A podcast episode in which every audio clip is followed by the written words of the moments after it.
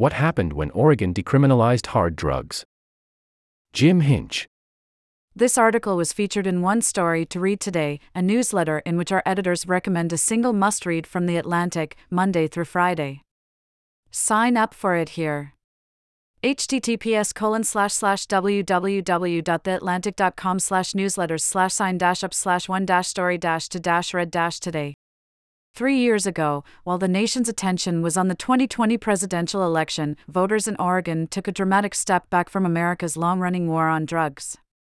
By a 17 point margin, Oregonians approved ballot measure 110, which eliminated criminal penalties for possessing small amounts of any drug, including cocaine, heroin, and methamphetamine.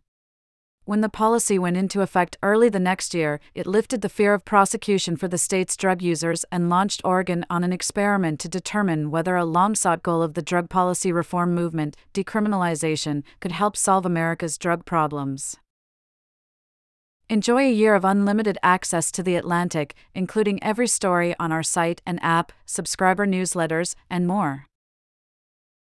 Become a subscriber, https colon slash slash accounts.theatlantic.com slash products slash question mark source equal sign loss dash inventory and referral equal sign loss dash inventory.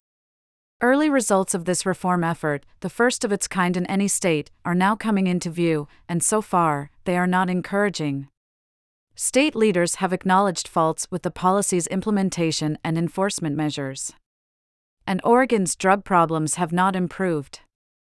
Last year, the state experienced one of the sharpest rises in overdose deaths in the nation and had one of the highest percentages 2 plus annual plus report plus dash plus final plus 2 dot pdf of adults with a substance use disorder.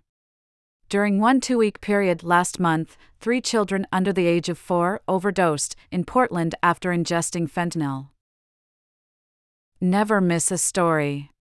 Start your free trial. Uncompromising quality. Enduring impact.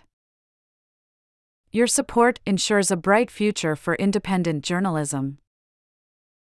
Get started, https colon slash slash accounts.theatlantic.com slash products slash free dash trial slash question mark source equals sign gate underscore below underscore fold. Already have an account? Sign in, https colon slash slash accounts.theatlantic.com slash login.